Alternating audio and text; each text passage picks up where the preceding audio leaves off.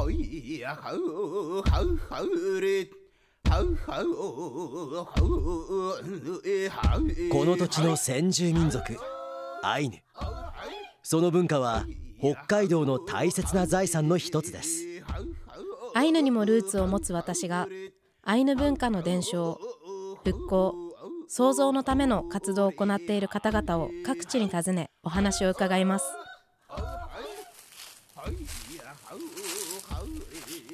ウ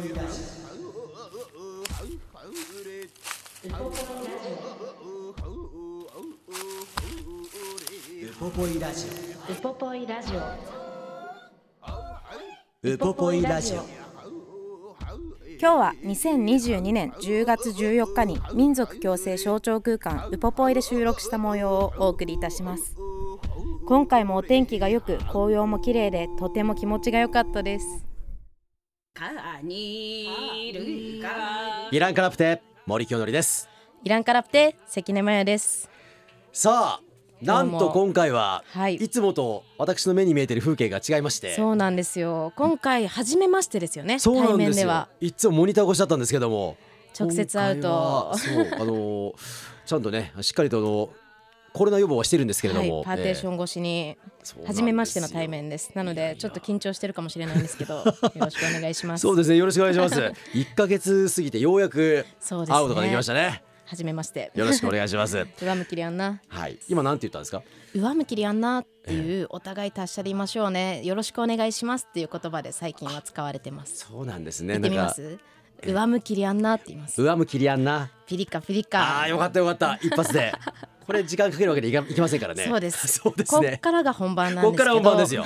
今回は。今回はウポポイ園内にある国立アイヌ民族博物館研究学芸部長の藪中武さんにお話を伺ってきました。初めましてですね。初めましてです、え藪中さんは私の両親とかもすごいお世話になっていてもともと静内地方とかにもいたりとかされた方で、うん。今はウポポイ内であの私自身もたくさんいろんなことを教えてもらってるんですけど、本当に学芸員として幅広い知識を持ってる方なので、今回は勉強を一緒に森さんもできたらなと思ってます。なるほど。じゃあ前さんも知らないことだらけ初めまして多かったですね。あとは私にゆかりのある作品だったりとか、いろんなものっていうものにも焦点が当たっていたので、え私もすごいこう自分の先祖とかいろんなことを思い出しながらインタビューできたなって思ってます。そうかゆかりってそういうことねだと思いますね。先祖関連のものうんってことね、先祖だったり家族が作ったものとかも展示されてました。はあそっかすごいなそれはちょっとより見たくなりましたねぜひ。えで今回はウポポイ屋内の博物館内国立アイヌ民族博物館内に入ったんですけど、うんエスカレーターで2階に上がっていくとこう綺麗な景色が広がっていてえガラス張りなんですけど私も一回行ったそこからあの藪中さんに案内をスタートしていただいているので、はいでは聞いてください。ぬはえんこれやん。すごい見晴らしですね。そうですねこうパノラミックロビーって言ってー博物館の中で一番お見渡しの効くとこいやろですね。綺麗です。ポロトコがあって、はい。であちらが地勢ですかね。右手に見えるそうのが、ですね、地勢があって、であちらは何ですかあれ？えーホールですね。あ舞踊なんかを演じそっか。ているところですね。ホール。はい、すごい。ちょっと山陰になってますけどタルマイ山の、本当ですね。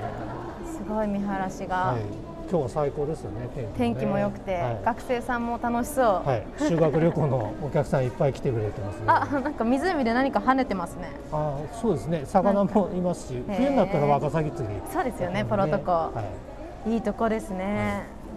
こんな入り口が待ち構えていて、で今あのアイヌ民族博物館ではイコロ植え借りでアイヌ資料をコレクションするという特別展が行われているんでしょうか？はい、そうです。はいえー博物館では今、イコロ植え借りでアイヌ資料をコレクションするという特別展が行われております。イコロが宝で植え借りで集めるっていう意味ですかね？そうですね。へえ。ここがテーマになった理由とかは？あはいるんですか？、えー今まで多くの展覧会では、その資料、ものに焦点を当ててると思うんですけども、今回の特別展は、えーそういった資料をどのような人たちがどのような目的ああるいはどのような意図を持って収集してきたのか確かに。えー、物を集めた人や団体に焦点を当てた展覧会となってます。どんなものに価値があるかとかってやっぱりその民族だったり文化圏で全然違う気がしていてなんか私も小さい頃千世っていうところに博物館とかで入って、これがアイヌの宝物だよって言われた時に何が宝物だよって思うようなものもあった記憶があるんですけど、でもそれがやっぱり価値があったりとか、はい、そういう集められたコレクションを今回は展示していただきたいんですね。はい、えー、楽しみです、はい、じゃあもう案内お願いします、中にお入りください。えすごい。こうやって入ってきたらイコール上借りれ、はい、アイヌ資料をコレクションする、はい、あこれが第5回特別展示なんですね。そうですはいいろんな展示がこうやって期間で分けられていて、ね。はい、それぞれもらっちゃっていいですか、これがリスト。あありがとうございます。あリストもあって、はい、えー、ありがとうございます。あじゃあこういうまきりであったりとか、うん、宝物がたくさん展示されてるんですね、ね、はい、へえすごい。これは時代は？どんな時代のものとか？えっとですね、はい、まずあの中5つの章に分かれています、はい、テーマ5つになってましてまず最初にそのアイヌ資料とは何か、うん、うちの博物館でどういったものをアイヌ資料として捉えているかっていう、はい、まあ、定義づけっていうかそこを最初のところに入れてます。で第2部からはまあ、古い時代からですね。近世から明治大正昭和で現代に至るような形での構成になっています。時代に合わせてこう流れがあるような、でも大事だと思います。このアイヌの資料っていうものがどういうものなのか。そうですね。どういったものを資料まあうちの博物館としての考え方っていいますか、はい、アイヌ資料っては何か。あのこちらにありますのは、はい、えー、海沢徹さんの作品でそうですよね、はい、あのまあ、テレビでも取り上げられましたけど、はい、非常に有名で。アペウチフチアペウチですね。アペフチカムイですねこれ私のひいばあちゃんの顔らしいんですよ。あそうですか。そうなんです。萩ばあちゃんの顔、はい、あの徹さんのお父さんと私のおじいちゃんが兄弟なので徹さんから見たおばあちゃん、私のひいおばあちゃんの顔らしいです、らしいです。開館の時の特別展で展示して、それ以来、まあ2年ぶりぐらいの、あの今回、えー、展示になってます。すごいですよね、こういう作品がこんな近くで見れるなんて。徹さんの作品って裏がこだわり強いって言いますからね。そうですね。へ迫力が。あそこになんて言いますかね、焦点というか、魂のようなところがあそこだっていうふうに徹さんおっしゃってましたね。すごい、はい、トルニちゃんのこと全然知らない、えー、でもアイヌ民族の資料っていうものをここの博物館でどのように定義づけて今回展示されてるんですそうですね。一つには、えー、このように、まあ、古いもの、うん、これは江戸時代の作品なんですけども、まあね、そうですね。下絵彫りという実在あの松浦武四郎の記録にも出てくる人なんですけども、はいえーまあ、我々が想像するのはこういった古い資料、うん、ミング資料アイヌ資料って、はい、えー、思うところが多いんですけども、えー、その一方でこう新しいやつですね、うんうん、現代の作品も、えー、古い、そういった伝統的な技術を取り入れて、まあ、現代にも生かしていると言ってることになりますので現代の作品も当然アイヌ資料とそうですよね、えー、我々は、えー、捉えております。これがおじの作品なんですね。そうですね。マムさんの。でもおじも本当にその古くを知るじゃないですけどこう模様を描くときにやっぱりいろんな資料をたくさんたくさん見たりこう触ったりとかしながらものづくりしてますね。あでこうやって現代作家さんの作品がたくさんあって、その漫画とか書籍もあるんですね。そうですね。あのーいわゆるその伝統的な民具ばかりではなくて、はい、現代の製品ですとかそういったところにもですねいろんな、えーまあ、アイヌ模様が入ってたりそういった技術を取り入れてやってますのでこういったものも、まあ、現代のアイヌ資料として捉えております。なのでアイヌの資料って言っても今の時代たくさんの入り口があるなって見ていて思って本当にこう工芸アートがかっこいいからって入る人もいれば、うん、こういう現代に使えるようなものであったりとか、はい、書籍とかでっていうものもアイヌとしての資料ですもんね。そうですね。だから今まではなんとなく博物館の古いものっていうイメージですけども、もっと幅広に我々は捉えております。そうですよね。文化も生きてますからね。そうです。もちろんそうなんですね。でアイヌの私自身含めみんな今も生きてて変わらず、はい、あでこれもユニフォームだったりとかそうですねここにも入ってたりえー、すごいまあああいったあの、まあ、物資料以外にも例えば映像とか音声、ね、これらも当然アイヌ資料としてえー、捉えております。じゃあ一部ではこの資料とは何かっていうのをこうやって分かりやすく展示していただけてるんですね。すねはい、日本ハムファイターズのそうですね。ユニフォームにあのアイヌ模様が描かれているものですね、えー、かっこいいですね。そうですね。でもそこが分かってからこう第2部に行く方がやっぱりすんなり入ってくる気がしますあそうですか。ありがとうございます。そうということで聞いてもらいましたけど内容盛りだくさんでそうですね、えー、改めて聞いても勉強になってました、これ二度三度聞いてもいいかもしれませんね。いいと思います。ぜひともポッドキャストで。あるので、はい、はい、あの今回の展示五つに分かれているという話ありましたよね、はい、えー、そのうちのまず前半戦を。そうですね。前半戦だけでももう盛りだくさんなんですけど、はい、前半戦はまずアイヌっていうもののこうイコロがどういう定義なのかっていうことからお話を伺ったんですけど、イコロってあの小さい「ロ」がつくイコ IKOR の音なんですけど、はい、それが宝物と言われていて表記すると「ロ」がちっちゃいですよね。そうです「ロ」がちっちゃいんですよ。あピリカピリカ？ピリカ。そんな感じです。宝物という意味。宝物です、はいはいはい、私にとってのこう宝物ってアイヌの中だったらなんて言うんですかねこういろんな家紋がついた漆塗りの器であったりとか毛皮であったりとかそういうもののイメージがあったんですけど、うんうん、やっぱりこうそれも移り変わっているんだなであったり時代によってどうこう意識が変わってきたのかっていうのを勉強させてもらいましたね。なるほどね。じゃあその下の上借りで。はい。これは？上借りでは集めるコレクションするという意味です。なので今回特別展のイコロ上借りでは、うん、アイヌの資料をコレクションしているということでなのであの私自身全然見たことないような、うんうん、いろんな博物館行っても見れないようなものが今白老に集められているので、ぜひお時間ある方は。これなんか北海道初公開みたいなものもあるありますあります。すごいですよね。見たことがないものもあるっていうのは。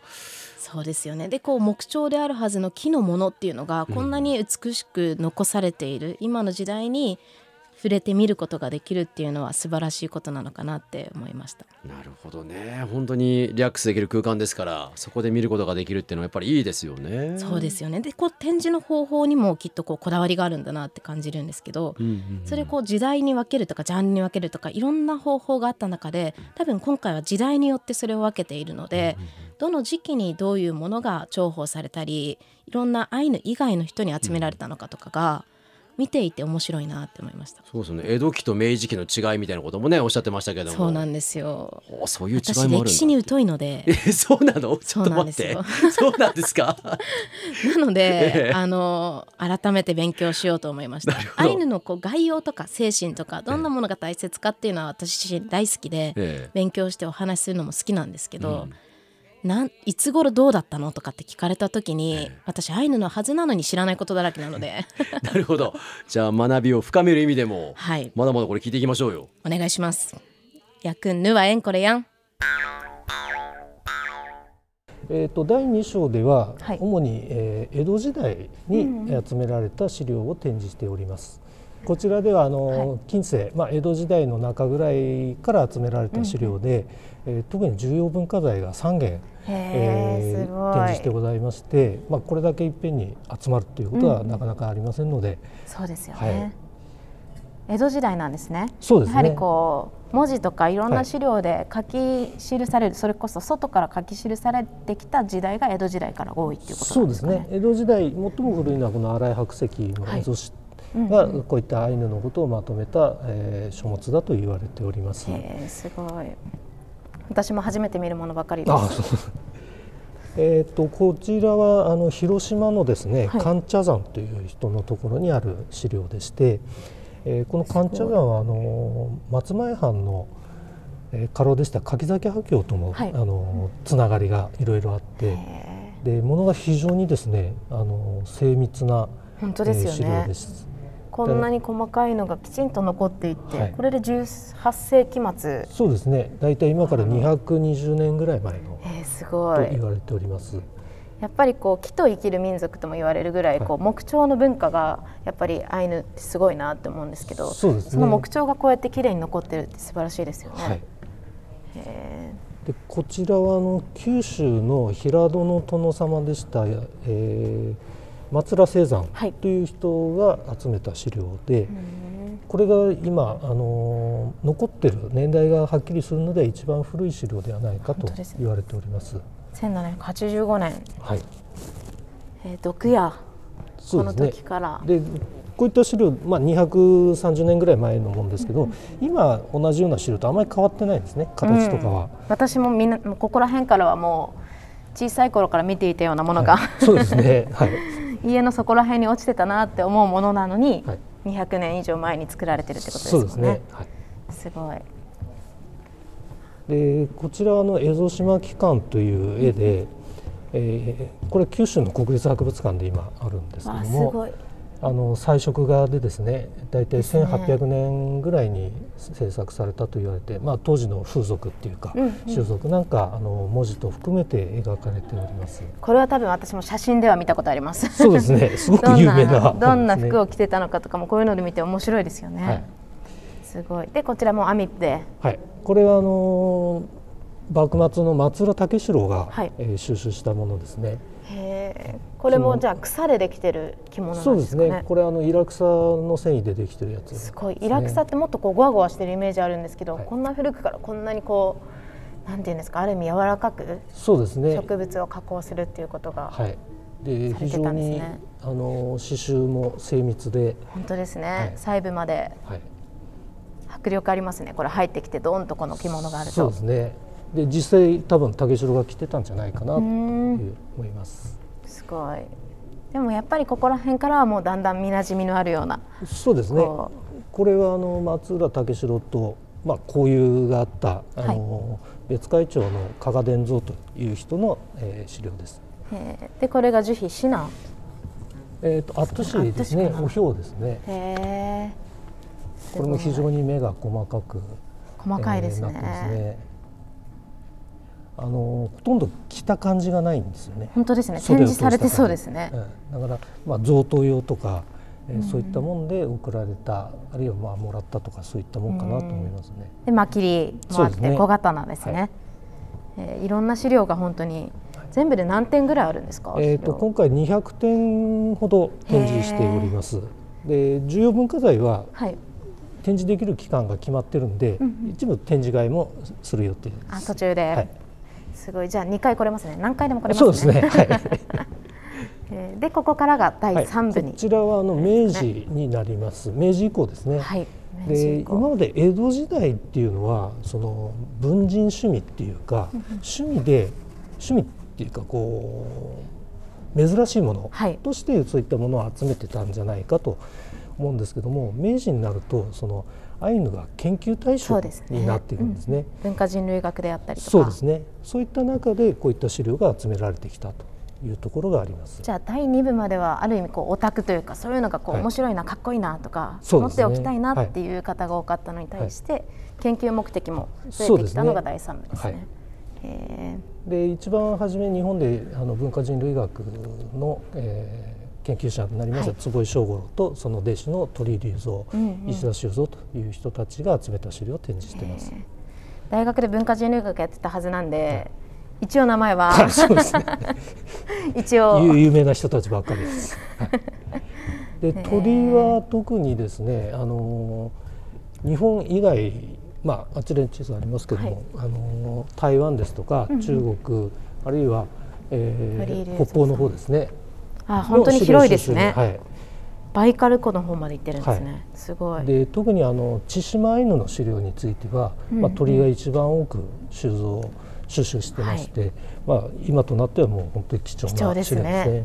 はい、言葉もですけど、なんでやっぱりこの転換というかこの第2部から第3部にかけてで、こう展示されているものもある意味民具というか、生活で使われるものに変わってきてるなって感じるんですけど。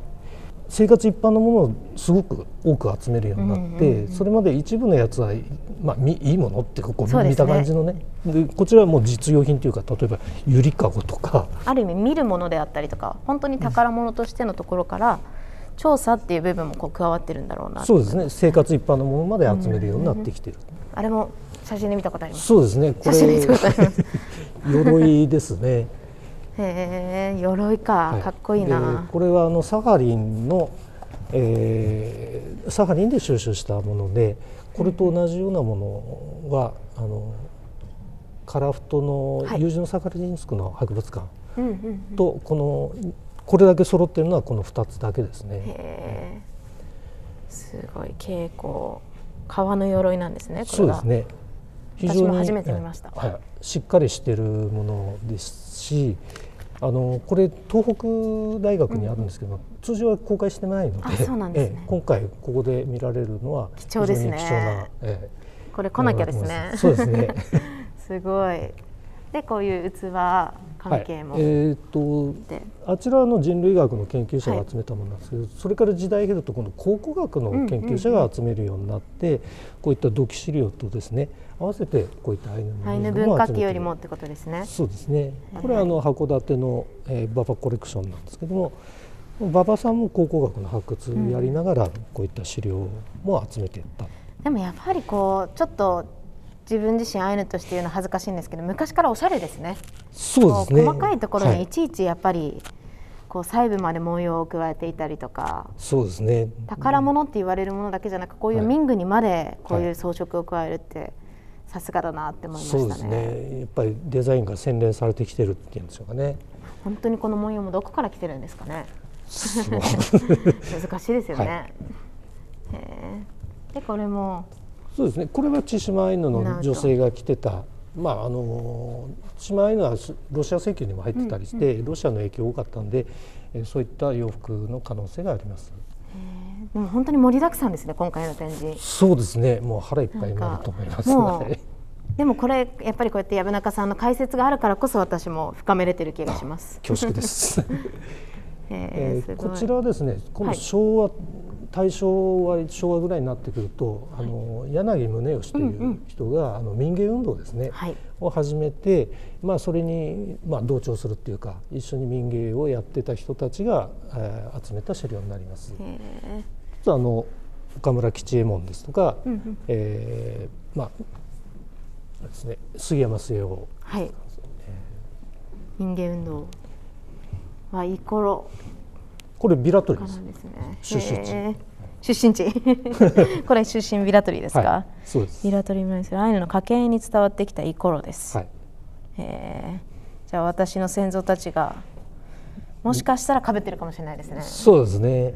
私の先祖のイコロだったのかもしれない。はいこれも重要文化財に指定されてます。でもそういう意味でこういう一箇所にアイヌのイコロが集まるってあのどうしてもこういろんな研究とかでアイヌのものって全国だけじゃなく全世界に散らばっちゃってるじゃないですか、それがこうやって一箇所で見れるっていうのは、はい私たちアイヌから見てもすごい嬉しいことだなって思いますね。ありがとうございます。これはまさにアイヌのお宝ですね。うーんあ桑の先はい。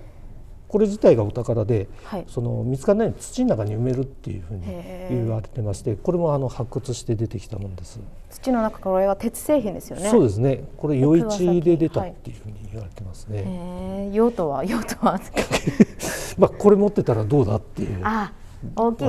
鉄ってすごい攻撃で貴重ですからね。そうですね。なのでこういう大きいのがどうだってなるんですね、へえすごい。でもどうだ感ありますね。やっぱりアイヌの頃って、はいなんかやっぱりこう色本当は一つのものに一個しか使わないはずの家紋をたくさんつけてるイコロとかもたくさんあるじゃないですか、はいはい。でこんなに自分のにはハンコがついてるぞ、どうだはいやってたみたいな話小さい頃よく聞いてて、はい。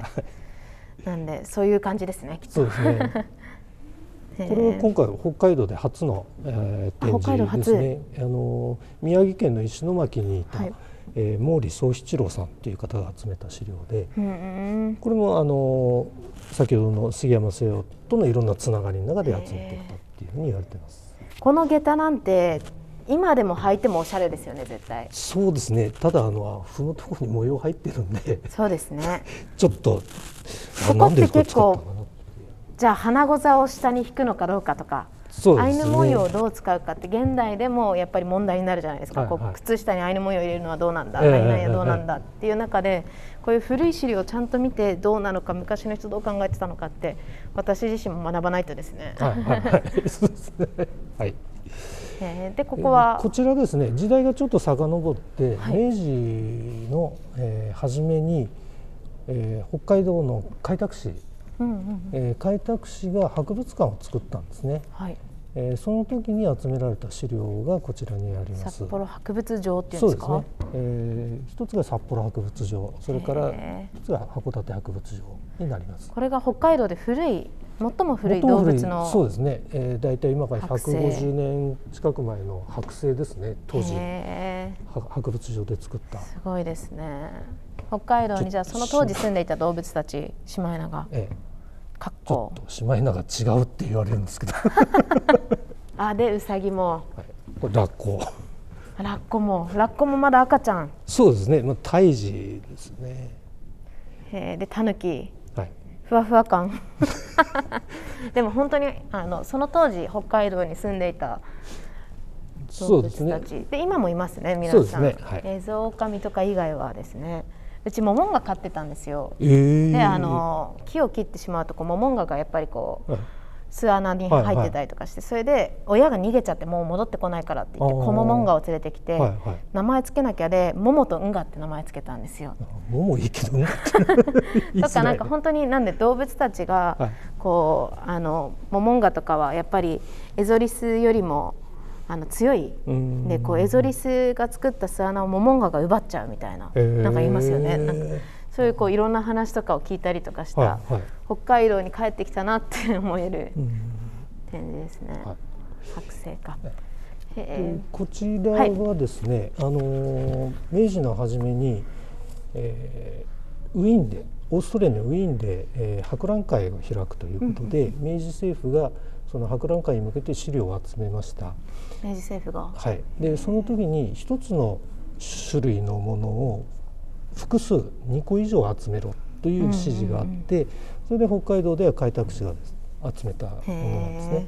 こちら側も全部ってことですか？えそれで、えー、2種類2種類っていうか複数あるんで一つはウィーンの方に送って、はい、でもう一つは将来国立博物館を作るためにその資料とすると。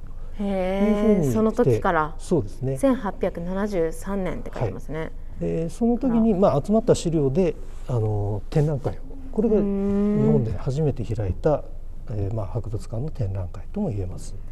であそこにあのエゾって書いてあるんですね。あの上の方にあのあ本当にこの左上の方ですね。そうですそうです。はい、で一番人気があったのは社長公。あそうですね。なんでじゃあ今こうウィーンに一度行ったアイヌの資料っていうのは、はい。ここで展示されているんですか？ウィーンにあるしウィーンに行った資料は、はい、今あのドイツのベルリンの民族科学博物館というところで収蔵されています。その2点集めたうちの1点がベルリン、はい、ベルリンに今あってもう一つが上野の東京国立博物館の資料になっています、上野のはい。でここにあるのはあの上野から、えー、東博から借りたあの資料、ね、あじゃあ日本の国立博物館でっていうのはこのウポポイとかをこうなんとなく予想してではなく、はい、日本の国立博物館で展示してくださいという意味での2点だったんですね。はい、えー、で1点はベルリンに、はい、じゃあベルリンに行くか上野に行くかですね。そうですね。はい、上野が近いな。はい。えー、こちらのこちら東京にもあの収めたやつですけども、はい、北海道の先ほどの札幌博物場と函館博物場の資料ですね。で札幌博物場は今あの北大の植物園の中に博物館があるんですけども、はい、その建物が当時からそのまま使ってあそこ古いって言いますもんね。はい、あの今博物館として使ってる建物としては最も古いですね。そうなんだ。明治15年からずっと博物館として使われてます。すごい。食堂行った帰りに寄ってましたね。あ、そうですか。緑色の建物になってますけどね。すごいいろんなことが知れる、はい、カスザメチョウザメとかもいるんですねそうですねキャビア取れちゃうじゃないですか、はい、そうですよね白尾あたりは淡水魚チョウザメ取れるって言いますもんね取れていたって言いますもんね、えー、そうですねあと川登るんで例えば石狩川だとかあの川でも取ってたんですね世界三大珍味、はい、えいろんな資料が本当に分かりやすくまとめられていて、えーまあ、明治の最初に資料を集めた時にその生活用具全部集めてるわけではないというか、そのなんて言いますかね本州から入ったものは集めてないんですね。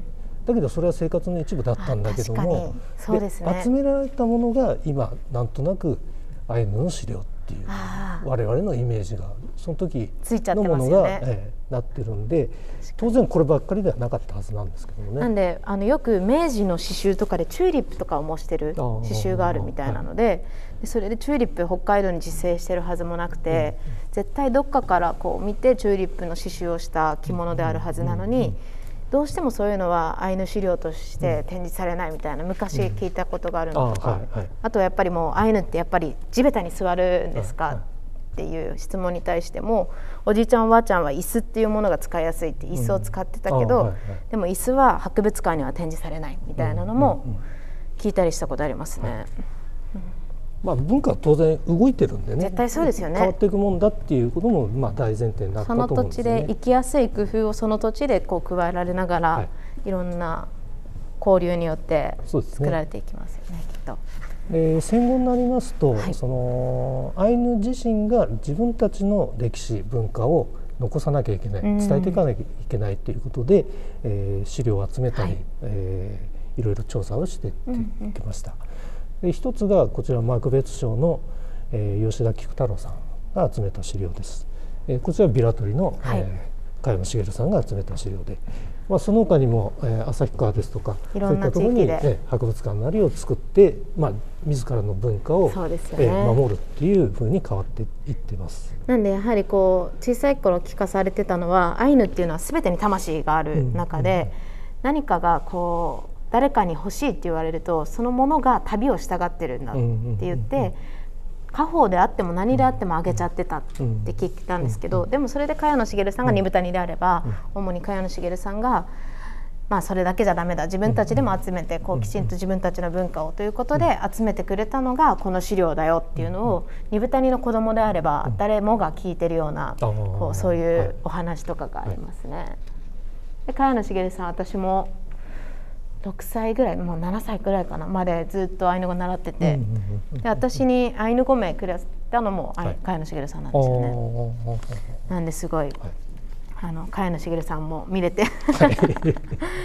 へでこちら最後のコーナーなんですけども、はい、えー、現在コレクションしてる、えー、アイヌ文化財団というところで。えーまあ、いわゆるその伝統的と言われるような民具ばかりじゃなくてですね、うんうん、えー、アート作品ですとか現在使われ生み出されてる、えー、そういったものを、えー、東西団としても集めて、まあ、後世に伝えたいということでやってます。かっこいいですねこれは。